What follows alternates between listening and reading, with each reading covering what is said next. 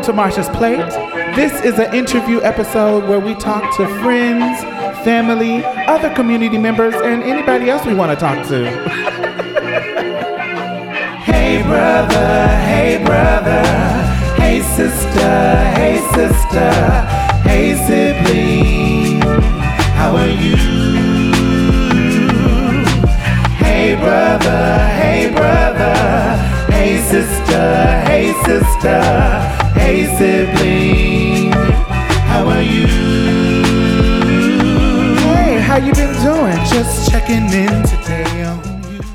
Hey, what's up, y'all? So, uh, I am so excited about this episode. I have I wanted to have this person on the show last year or the be- the end of last year or the beginning of this year, and you know, with travel and all that kind of stuff. But we worked it out, and we finally, finally, finally, finally, finally got our schedules to match. And and I'm just, oh, I'm just so excited. So. Our guest today is Shar Jossell. She is a LA based award winning journalist, media personality. She focuses on pop culture, reporting from an intersection of gender, race, entertainment. Don't try to pigeonhole and and pigeonhole her into just trans trans stuff. She she's a journalist. Talk about everything. So that's let make that clear.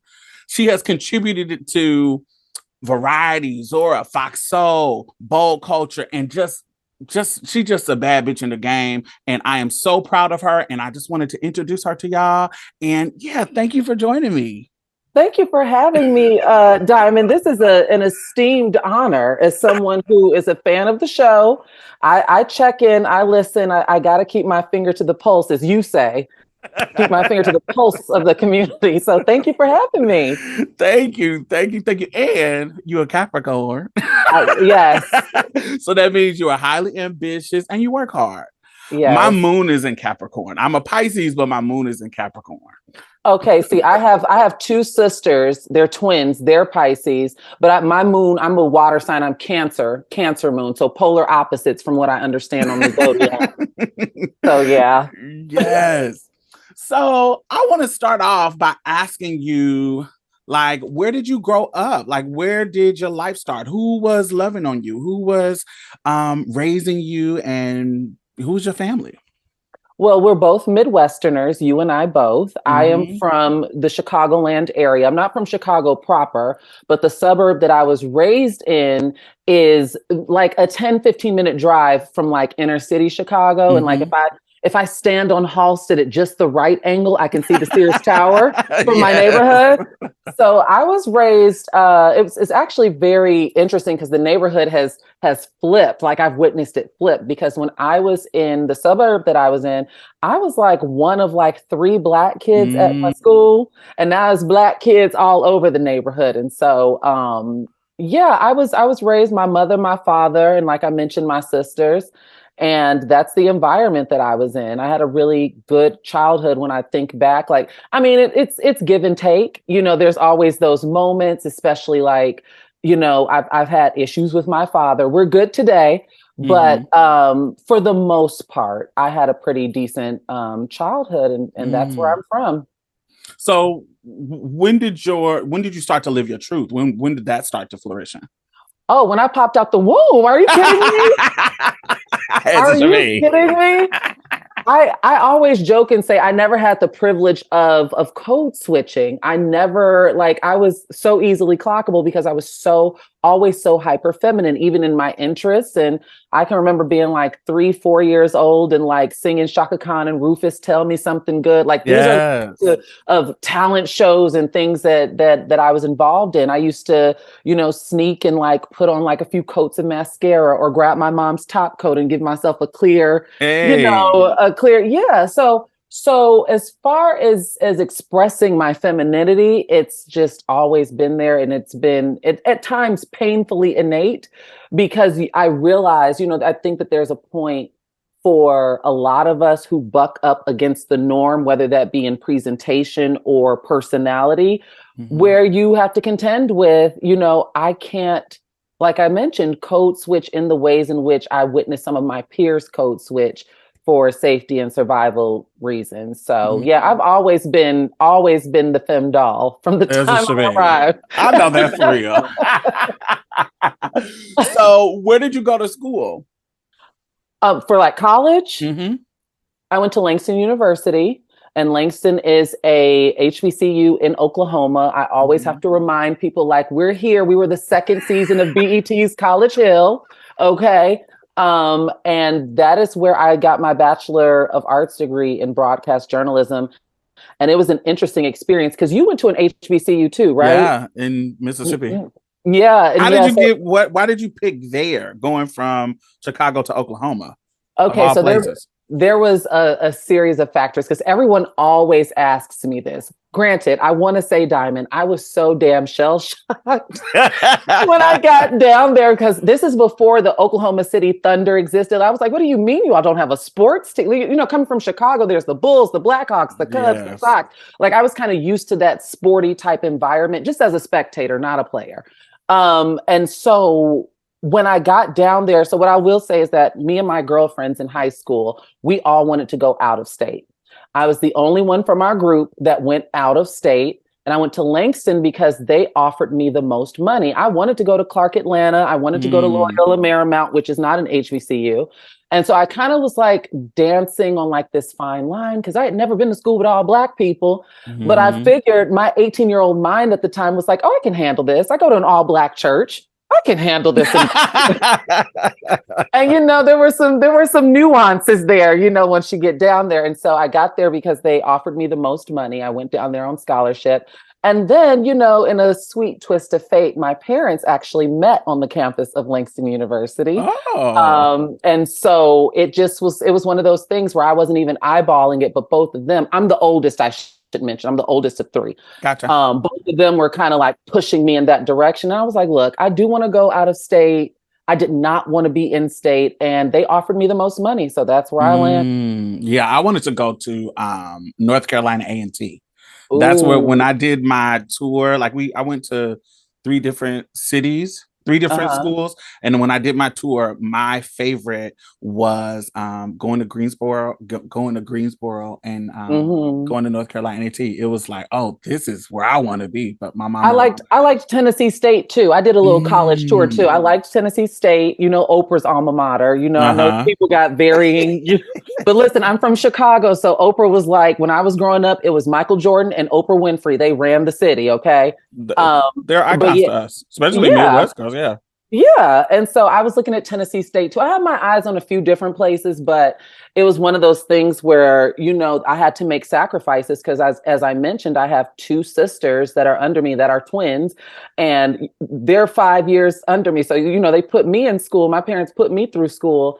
And then it's like, oh, we have to have a come to Jesus. We have two children that are going to be going to school at the same time. They're twins, you know, so like we got to figure this out. And so, yeah, you know, you know, I think you're the oldest too, right? Yeah, there's I am. tons of sacrifices that we made as the oldest. Tons.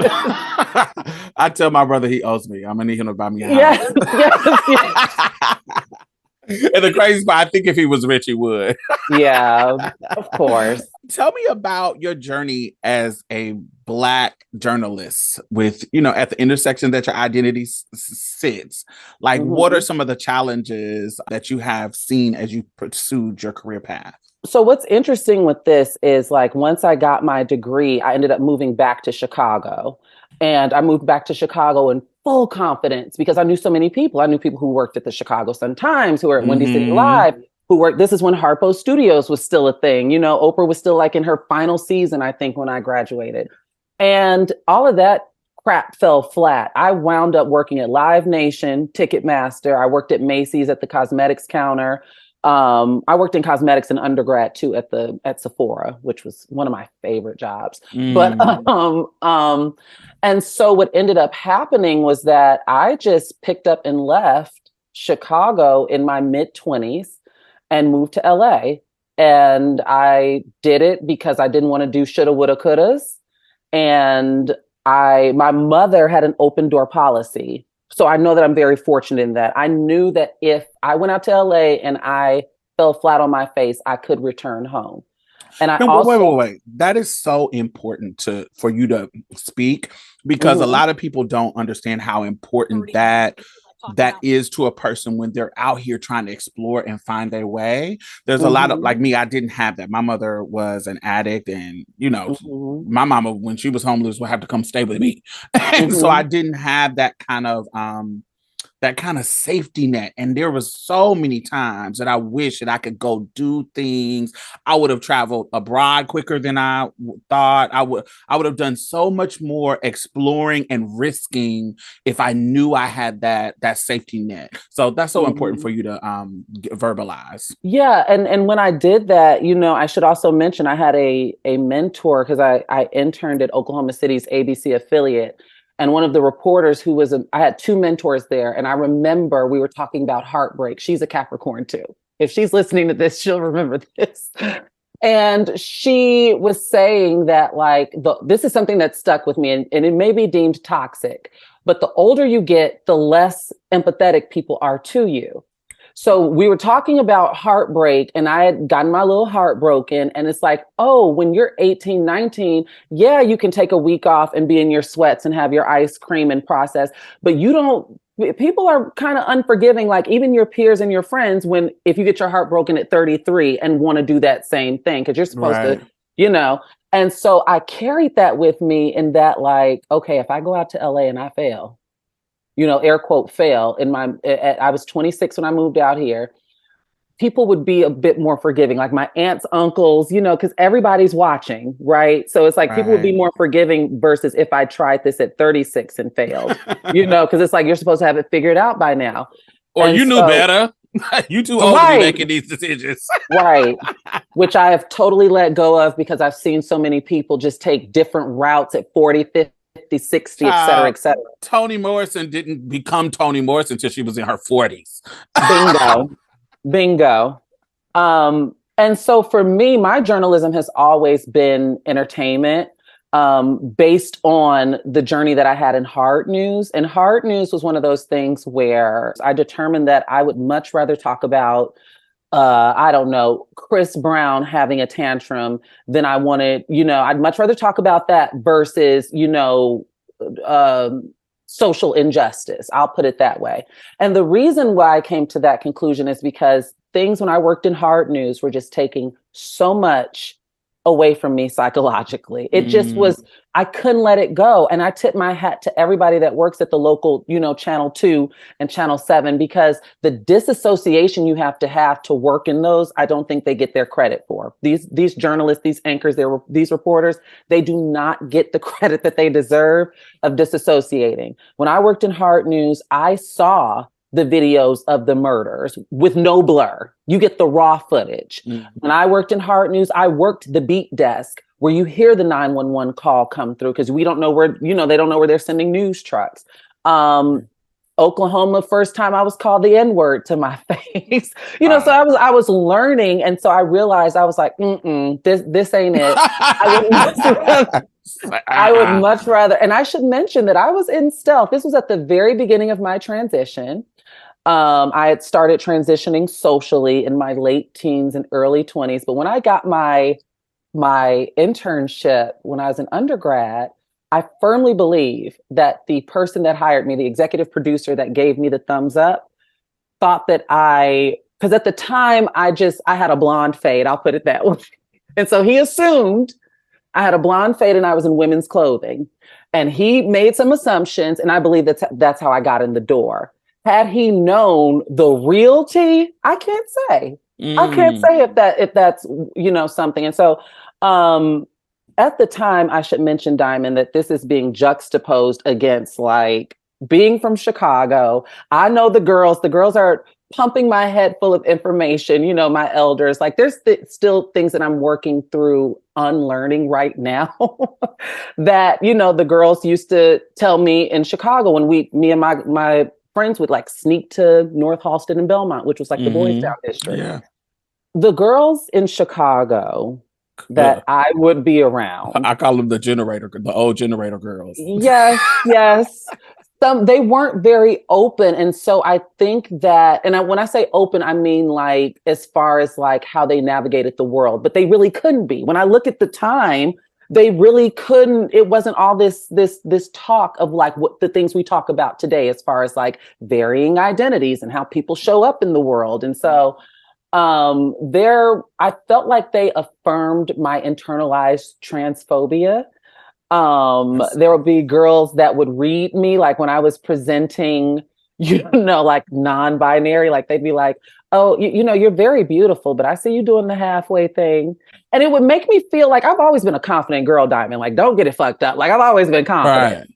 But there would be things that would sometimes make me feel this big, you know, and Mm. I didn't know, you know, they lace it in saying it with love, but I didn't think that it was always in love. There was a girl that told me, You're gonna need silicone in your cheeks and silicone in your forehead and silicone. And that's like literally, this is like on a corner at like 2 a.m. Mm. And I was with my my my girlfriend Talia, who who's also trans, and then my dearly departed friend Kenny. And we used to be GBC, we used to be the girl boom click back in the day. This, this is like 2004, 2005. We was the girl boom click, you know. Um, and so, and then there was like, you know, things that like the girl that kisses and tells never gets kissed again when it came to Mhm. dating. Very rigid things. Like if your man wants to explore certain things in the bedroom, it strips you of your womanhood. It, it Mm. takes you, you know, you know what I'm talking about. Yeah, Without absolutely. me having to get into the weeds of it. And so, Yeah. It's things that even now like 15 years later that i still especially with being a journalist and having conversations and enjoying conversations and meeting people from all different walks of life there are times that i have if i'm not taking myself to task i have friends around me that'll take me to task and say now why is that well why is that Mhm. Shar? why do you feel that way and so Mhm. um And so, how It was- you? What are your steps to working through that? I believe in asking questions. And so I will ask myself questions until I can get to the root. And I, I also don't beat myself up about whatever the root may be because that just it, it just is what it is and then it's it's incumbent upon me to then you know challenge that now i want to be clear everything ain't for everybody okay and and and everybody's not i don't want to be on your podcast and make it seem like oh you know i'm this all encompassing got it all figured out everything makes sense type of girl because i'm not there's still a lot that i'm still working through um, but I always ask myself the questions, the same questions that I would ask someone else. I ask myself those questions. I'm also a big journaler. I also, and you know, like therapy, and I make sure that I keep friends around me that got some sense. You know, it's it's nice to have fun, but I have friends around me that read books like I read books you know and and we'll have these types of conversations and so um And yeah, I think for- it's important to understand that no matter how old you are, or no matter how um, what you went through, you are a ever-changing entity, and it is okay to be um steadfast in uh, certain beliefs and it's okay to change it's okay to be fluid in whatever and stick to whatever you feel like you're strong about like you can yes you can shift and mold and be mutable all you want. You do not need to live by somebody else's rigid rules. Or, and if it's a rule you believe in, you can stick to that. It just, in Yeah. either way, I think it's important for people to know, especially as a young person, to know that what you think when you're 16 is going to be very different. Once you think what you think when you're 25 is going to be different. Once you when you get to 35, it's going to be different. When you get to 40, and I'm Mhm. assuming, hopefully blessed, when I get to 50, 60, 70, wherever I'm going to get to, there's I'm going to change and I'm going to get better. And that's But the see, goal. and, and I totally agree. And that loops back to like some of those harmful, harmful things. And I'm a very binary woman, and that's Same. something that I stand by. There have been people that have used they, them pronouns with me. And I've had to say, those are not my pronouns. You know, with all due respect, I know we're trying to be all encompassing and invite everyone, and you don't want to assume, but, But those are not for not my me. pronouns. My pronouns are she, her. And, you know, and even thinking back again, like how we were talking about the girls in Chicago, everything was like rooted in passing. And, you know, they're being so terrible to other women that are out there doing a lot of the same things that they're doing, you know, calling her for the night. I remember they would call girls vampires. You can only come out at night. You know, Mm. terrible names that I won't repeat on this because this is a podcast of love um, but terrible names that I won't repeat. But some of that stuff, you know, the obsession with passing really, you know, was was a kind of a bedrock in in my transition and also just following my own heart and also taking into account like the same girls that would read me and tell me I need silicone everywhere. There would then be someone that that, that followed that up when she wasn't with that clique and was like, "Girl, don't do none of that shit. You are fine as is." And that mm. would happen few and far in between but it still happened. So I won't take away from that. I won't take away from that. But okay. everything was rooted in passing and, you know, you know, following this rigid binary, which that goes into like unlearning things and also just respecting that what is for me is me. There are components that make Shar Shar, just like there are components that make diamond diamond. And we can't always throw what makes Shar onto onto diamond because that's that strips you of your own agency you know what i'm saying and, but but i totally agree with you always be teachable always you never know mm. everything so always be teachable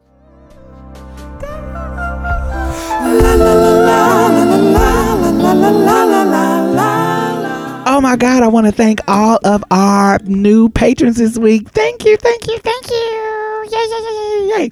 So, not only are you helping to sustain this particular podcast, you know, I also donate to other podcasts. I donate to other organizations. I have my finger on the pulse of the community.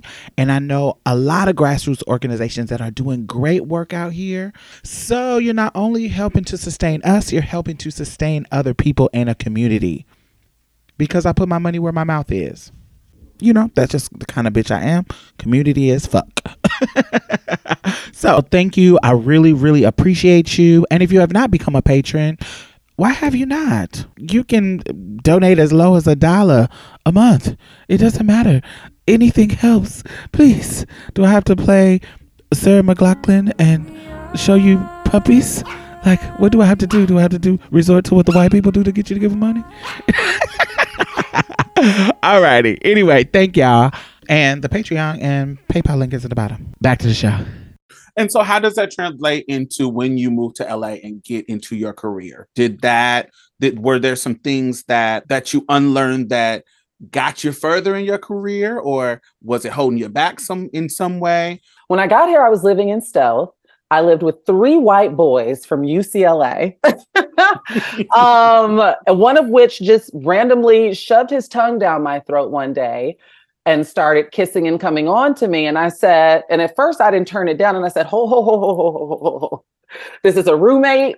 And they also don't know what's going on. This is, I should mention, this was summer 2014. So it's before the, the conversation was truly at, elevated to the level it is today. Right. And so, um, yeah, I was living in stealth and I was working in stealth because I was, I was very fearful. I'm going to tell this story here that I have, I, I've never told this publicly, so when I first graduated undergrad, because it loops into everything, when I first graduated undergrad, one of my advisors had a producer friend at WGNO, which is the ABC affiliate for New Orleans, Louisiana. I have family in New Orleans and family from Louisiana, from Mississippi. And I'm like, oh, I could go down there and be totally be a field reporter. And so we'll never forget this. I wrote the producer an email, and this was at the beginning of my medical transition, and I had gotten my um my paperwork changed because that's what i was hell-bent on the, the the my thought process at the time was like okay me in in a mini skirt and a 30 inch weave means nothing if my ID says M. So I was all this about was the, the rules. paperwork. These yeah. were the rules. We didn't make the rules, but these were the rules. these are this is where my head was at the time. I said, bitch, get your paperwork before you save to try to get a surge or try to do take advantage. I was still, I, I moved back in with my mama and I saved my money and I got in my paperwork. I got that gender marker and I got that name change. That was the first thing that I did. And then I started, in that, I started HRT. But I say that to say my mom, God bless her heart, because she was just trying to help. She told me to mention because I had a reel that I was not myself in and she was like well if you're submitting this to him you should probably let him know like hey you know i'm i'm also you know i'm, I'm transitioning. So this email address and you know da da da da because this man was very responsive. He's like oh my gosh i'll never forget. He was like we got super bowl because it was beyonce's year super bowl in new orleans and then back to back weekends it was also mardi gras. So this man is working like 96 hours in a week And so he's interested in in getting in, in getting to know me for hiring purposes. But as soon as I dropped the T word, to this day, I have not heard back from that man. wow. And for a long time, I was upset with my mother about that because I was like, I could just go down there and, you know, do what I've been doing, which is not telling anyone what time it is.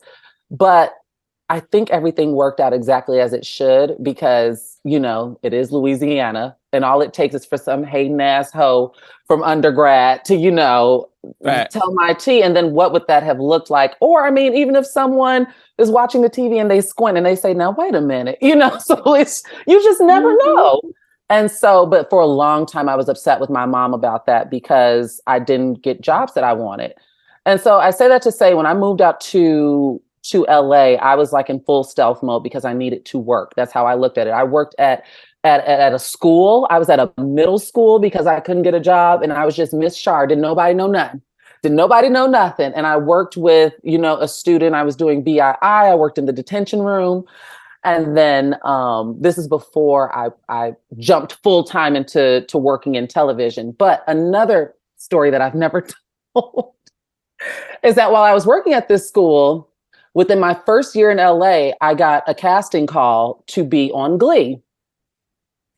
So I agreed to be a background actor on Glee. Now, this episode, you can still find it. T.S. Madison is standing directly behind me. They rounded up like 300 trans people, trans women, trans men, and we were we were part of this oh, choir, Diamond. Yes, we're part of this choir. And that was young. That was 26 year old Shar. I had been in LA for like six months when I did this. And so I will never forget it aired in February and I was walking down the halls of the school, and one of my favorite teachers, who I really enjoyed, and I trusted this white lady, she was fine. She never betrayed me, but she saw me in the hallway, and then she hugged me and pulled me in. And I was like, "Why is this hug ling- lingering?" And she was like, "I saw you last night on Glee." and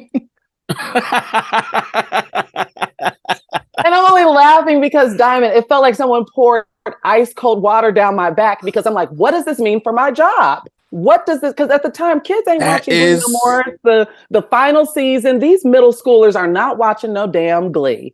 Um but yes miss miss d pulled me in and i saw you last night on glee. And i was just shell shocked for the rest of the day because i did not know what that meant for my job. And yeah.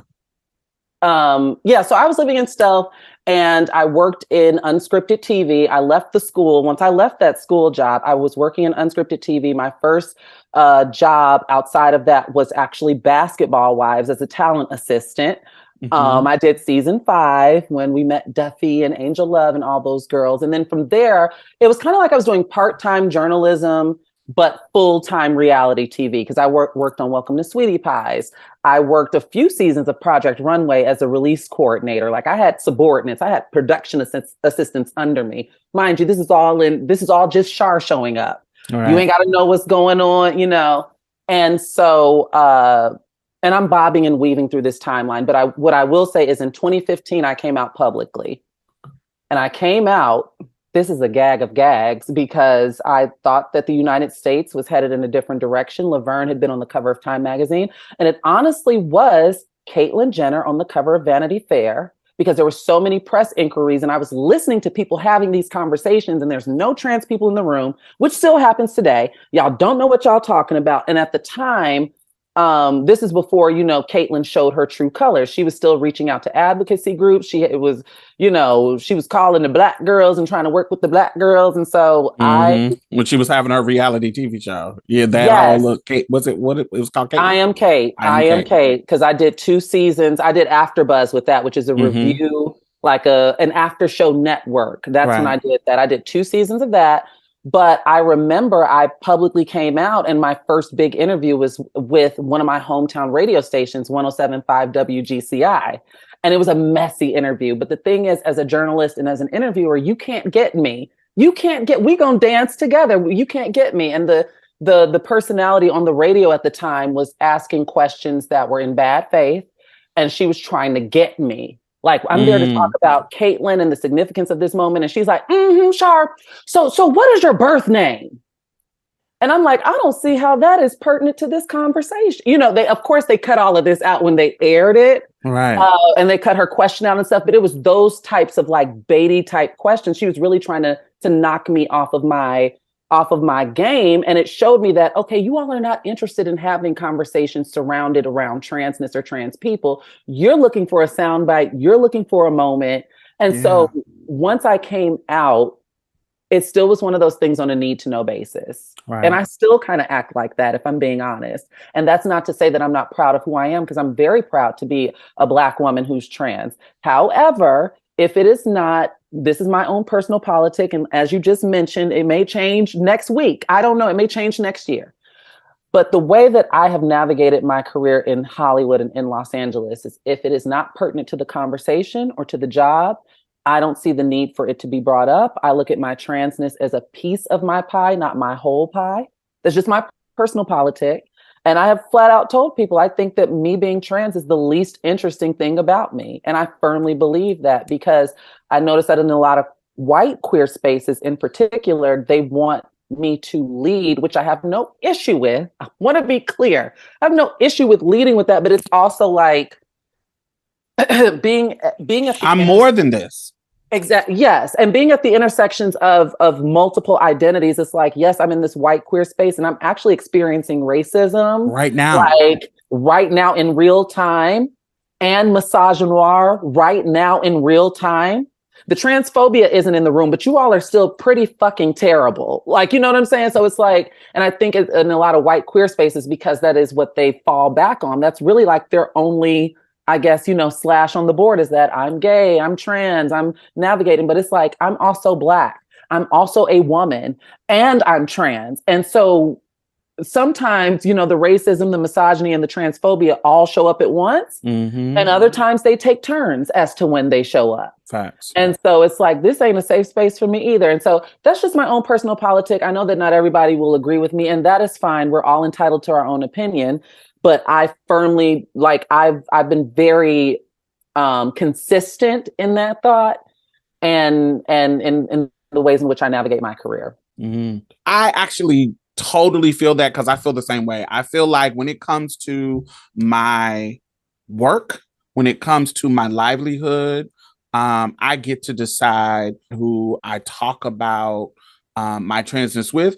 Luckily, right now in the work that I'm doing, uh, you know, most of it is trans led. But prior to that, like literally all of my life before this, these past two years, I was in a situation where I was stealth at work, and I and it's because I have been fired from three jobs in my life, literally changing the trajectory of opportunity and where I, I could go, uh, what I could do in my life, and so it wasn't And like I'm And I was just going to interject really quickly because that's such a common story. And I literally broke down on air when I was reviewing I Am Cait.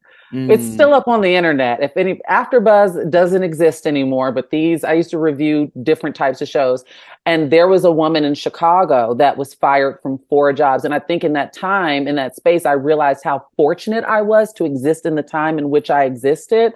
But literally, like collapsed on air in tears, thinking about what something like that must have been like when you are qualified, you can do the the work, and based on this shitty society and and and the thoughts and and and these prejudices and discrimination suddenly you're not qualified for the job. It's just crazy to me but i know that that's a reality for and it still goes on today. It's not a, a thing of the past but it's it's something that is totally jarring to me. I hate it so much. Yeah i re- the first time that it happened to me i was 18 and i was a, i was a kid and i i didn't i i, I understood the it wasn't fair Mhm. but because I was in a situation because I had this kind of naivete of of a young person that oh I'll just get another job. No, you know what I'm saying? And Yeah. I, I didn't it I didn't think it wasn't heavy the very first time. Mhm. But the second time it happened, my mom was in prison. I had custody of my brother.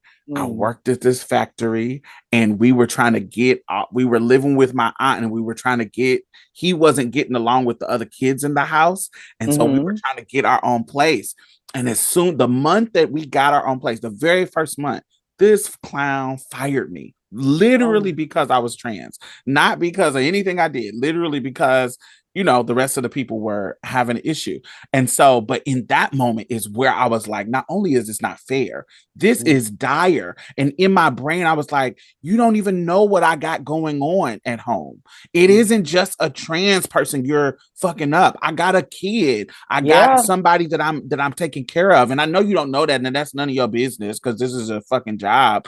But it ain't just me that you fucking affecting.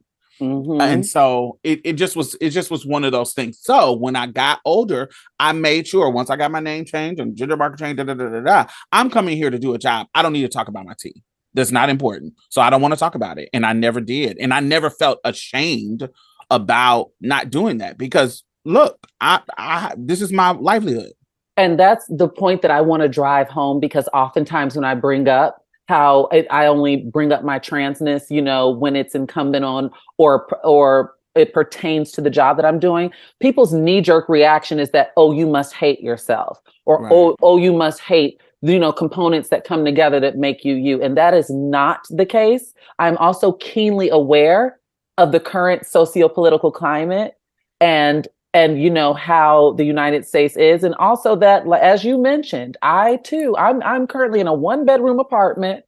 Who I still have a car note. I got rent. I got you know all these amenities, the Hulu, the Spectrum. the- Uh. you know, so it's it's one of those things where it also I, I feel like it does us a disservice to move about the world without also acknowledging some of the cruelties that come with the world. Because we mm-hmm. can we can function in a way in which we want it to be of course but we also i think that it does us a disservice to to totally ignore or to act like someone's being absurd because they don't desire or don't want to talk about their transness in the capacity in which you may want to. And that goes back to the point that i made at the top of this show about things that make Shar Shar may not factor into things that make Diamond Diamond. Right. And people have to be okay with that. Facts. And that comes with when we talk about intersectionality. There is a difference. Sometimes we can't do this. Sometimes you what you can do just because you got this one marker, this one thing that makes you a minority or make you oppressed. There are multiple things kind of coming at some of the rest of us. And we have to where you can say, "Oh, I'm trans and your whiteness can protect you." That's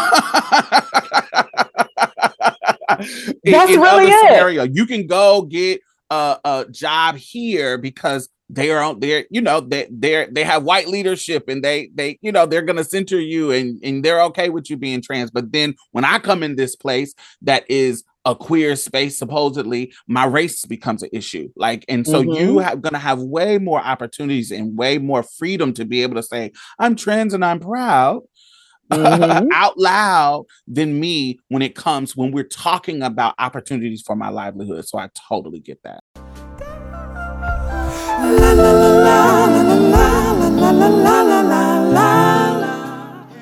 how do you balance your your social life? Like what when it comes to your working girl so you're doing your thing how do you what is your self-care process looking like? How are you using sisterhood as a tool? How are you Mhm. using your family? How are you um what is your self-care process? What is that like?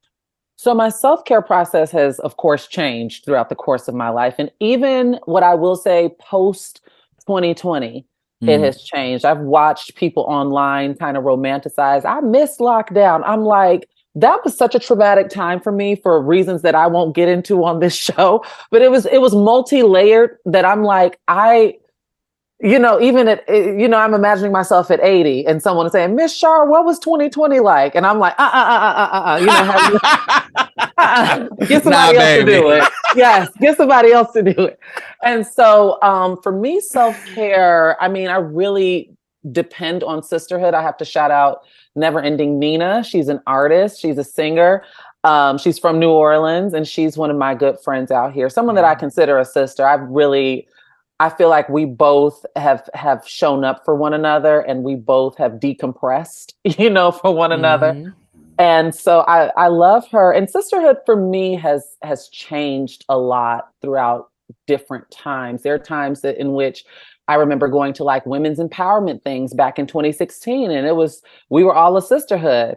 And then as the conversation has shifted in this country, going to women empowerment things, and and not everybody they're not outright saying it, but the energy I'm getting is that I might not be welcomed in this space. Mm, and on. so you know, it's like okay, sis, you know, you calling me sis all up and down my IG, but now I'm in the building, and you know, it's it's an issue. And so for me it's a matter like like I mentioned, Diamond. I'm a big journaler, and it goes lately. It's been going in and out, but like there are times in my life where I believe, I truly believe that had I not documented and journaled and decompressed and had things in writing from my perspective that I probably would have been in a 5150 hole somewhere because I was dealing with manipulators and gaslighters and in ways in which I don't know if I would have been able to mentally su- sustain or survive.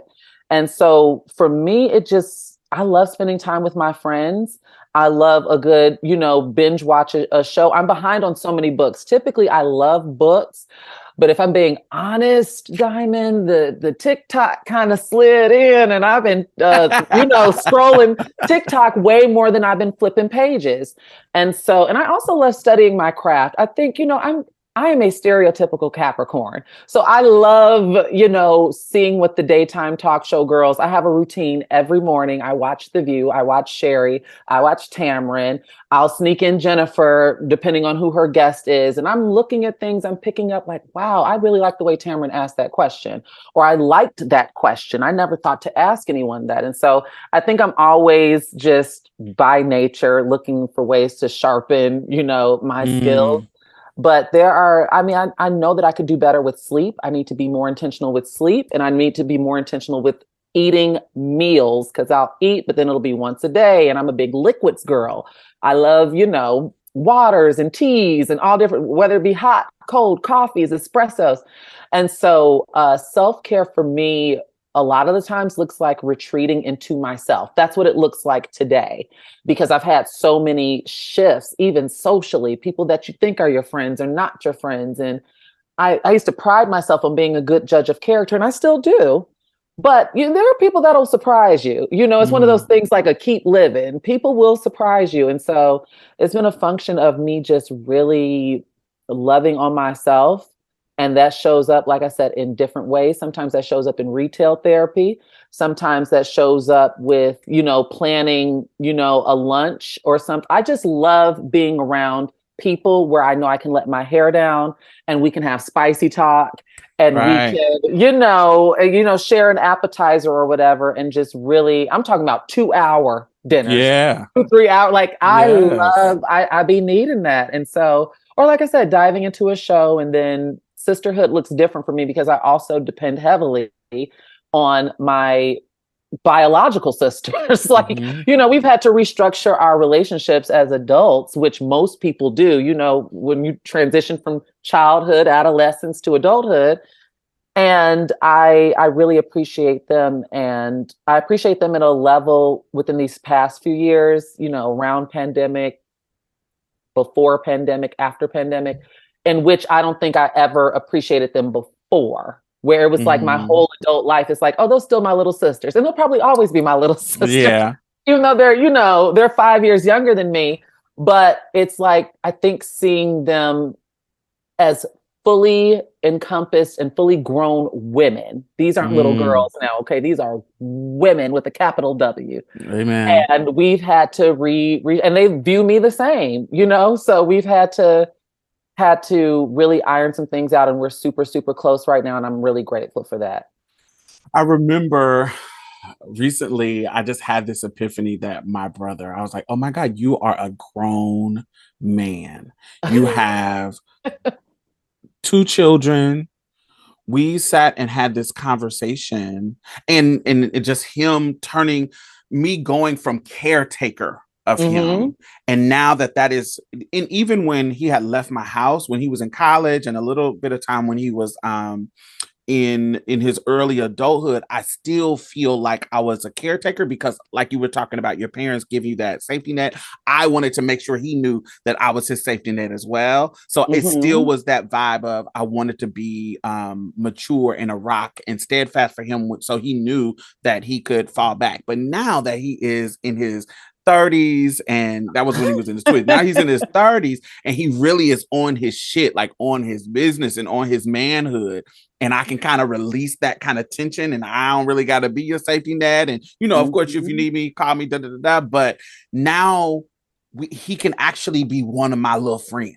He actually can be a yeah. confidant and we can have serious conversations. Child, the other day we had one of the most sexual conversations that I've had with my brother, just uh-huh. about us talking about our sexuality and stuff we've done and how we explore things and the first time we had sex, just conversations that I never had with my brother. First of all, because I was trans and he was right. a cis straight boy and you know all of that kind of stuff and you know the pressures of not wanting to influence his sexuality because people were like oh you are a trans person raising this straight wow. boy blah blah blah blah blah i didn't even want to talk about sex with him because you know that kind of pressure of i don't want to influence him i don't yeah. want to i don't want to I don't want whatever that they were claiming that mm-hmm. I would have mm-hmm. affect him to come true. So it was hard for me to have sex conversations with him mm-hmm. um, because, and it, it to to our detriment. Because I remember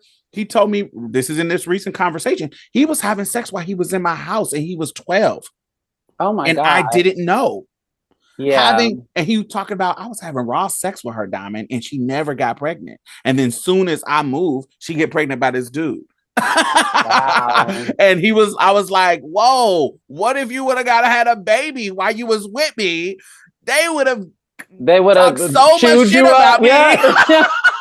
they would have chewed you up about that. yes, and and of course, the only thing I talked to him about was, of course, condoms and you know yeah. stuff like that. That's because that because I was a queer little boy when I was younger and growing up during the AIDS epidemic, they were pounding me in my head with condoms, condom, AIDS, AIDS, HIV, HIV. So that's the really only kind of sex talk I knew to have condoms mm-hmm. and um STDs. And so I didn't really need to, I didn't need, I didn't get to talk to him about those things. And I regret that. But now, you know, as we're older, we are, we are be are able to talk about our those type of things in clarity and at depth and I, it was beautiful to me it was like yeah. oh my god this is my grown little brother and we're having a, a honest open conversation without any shame and yep. and open and free and it was beautiful I had one of my sisters show up. That is beautiful. Don't want to take away from that. That is beautiful. I had one of my sisters show up for me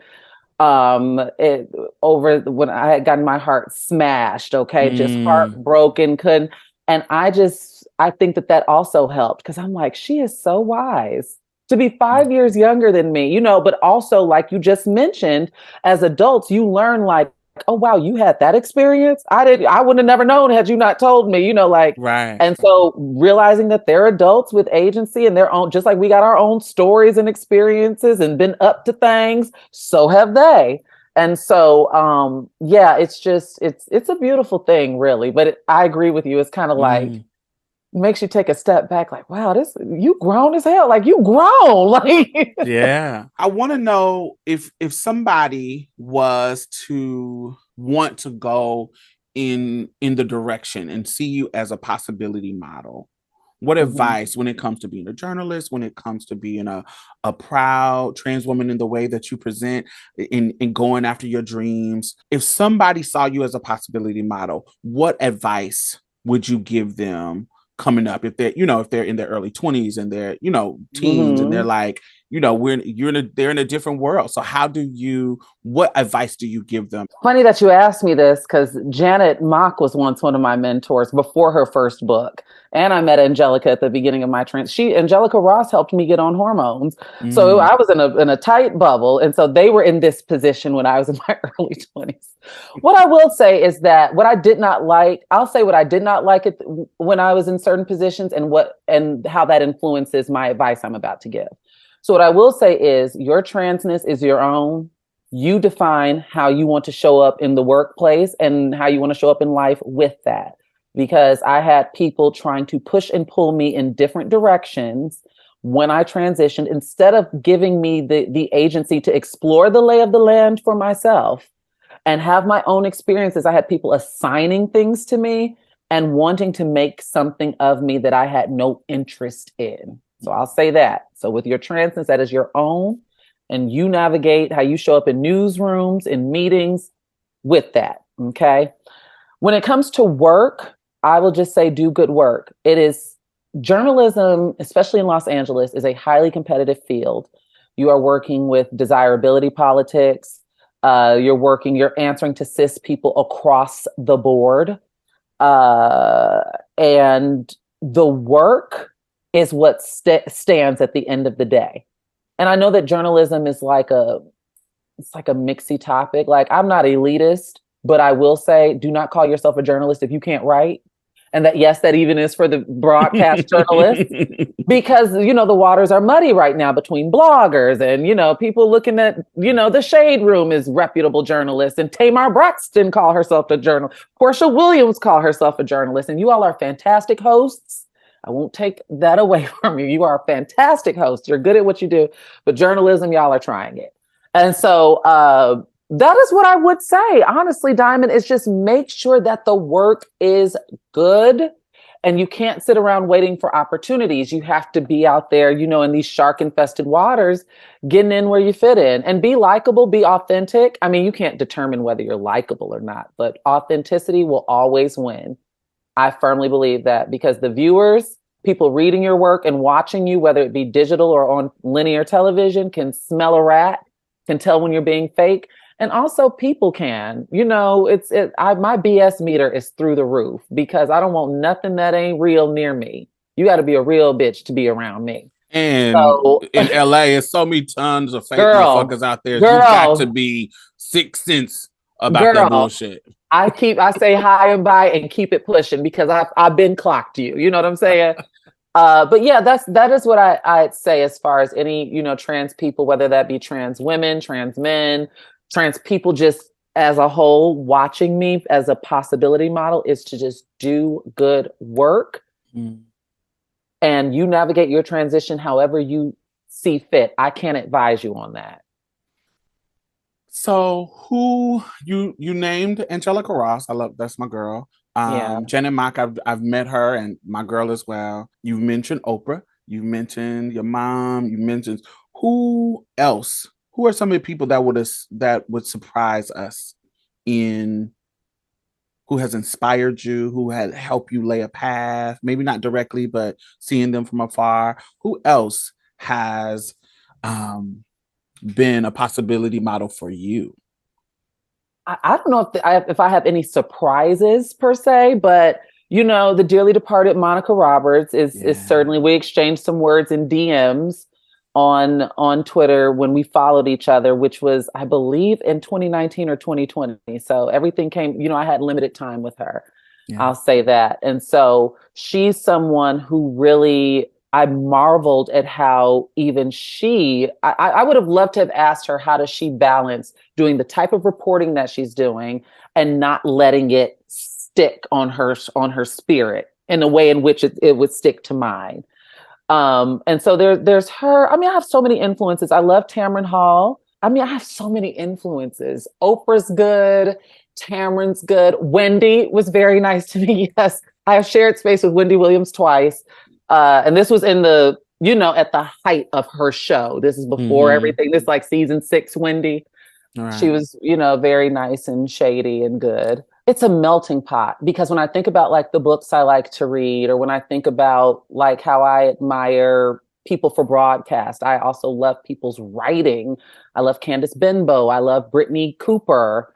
Um, Bell Hooks, of course. Uh, I love Bell Hooks. Kimberly N. Foster. There's so many people that I'm watching and that I get so much from, and, and, I'm just so grateful for the groundwork and and how they contextualize certain intellectual framework around things and how they can, you know, it's it's they can have the everyday conversation, but they also can contextualize it on a on an academic level. I'll mm-hmm. put it that mm-hmm. way. And so, uh, yeah, it's it's a melting pot. My mom, my aunts, there's tons of women that I grew up watching, and I think that they've all had an influence on me in some mm. degree, whether that's how I show up, whether that's how I conduct business. You know, it just it is what it is. mm. I want to thank you for just Oh, and being... you too. You too. I don't want to take away from you. no, run thank run the tape, run the tape back. You too. And I say that because you, I, I first had conversation with you in 2019 when I reported on Muhlaysia Booker and Claire Legato for Trans Day of Remembrance of 2019. Mm-hmm. Yeah. And I I slid in your DMs and you gave me some very thank you for giving me your time. I want to, you know, thank you for that. But you also gave me some very uh good good source material to work with and you pointed me in the direction of some great organizations and you know that was very tough for me as an entertainment journalist. I was literally like calling like the homicide unit speaking to Detective Eccles.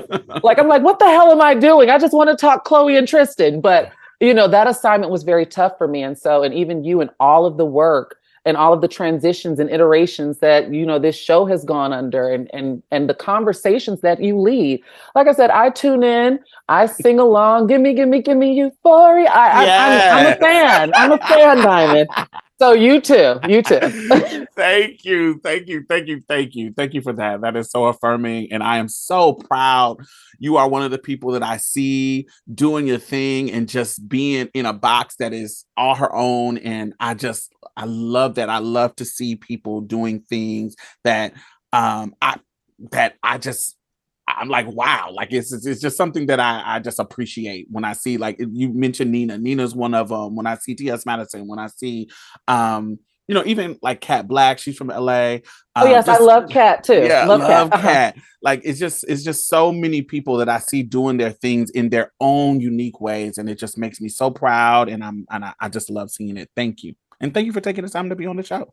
Thank you for having me. This this was fun. I feel like I was all over the place, but this was fun. okay. Tell the people where they can find you. You can find me at Shar Says So, and that's all of my socials. And that's Shar with an S, S H A R, says, not say, but says so. So S H A R S A Y S S O. Uh, and I will definitely have those link in the bottom. Thank you for listening. Show Shar some love. And thank you for coming to Marsha's Plate. Thank you, Diamond. How are you? Hey, brother. Hey, brother. Hey, sister. Hey, sister. Hey, sibling. How are you?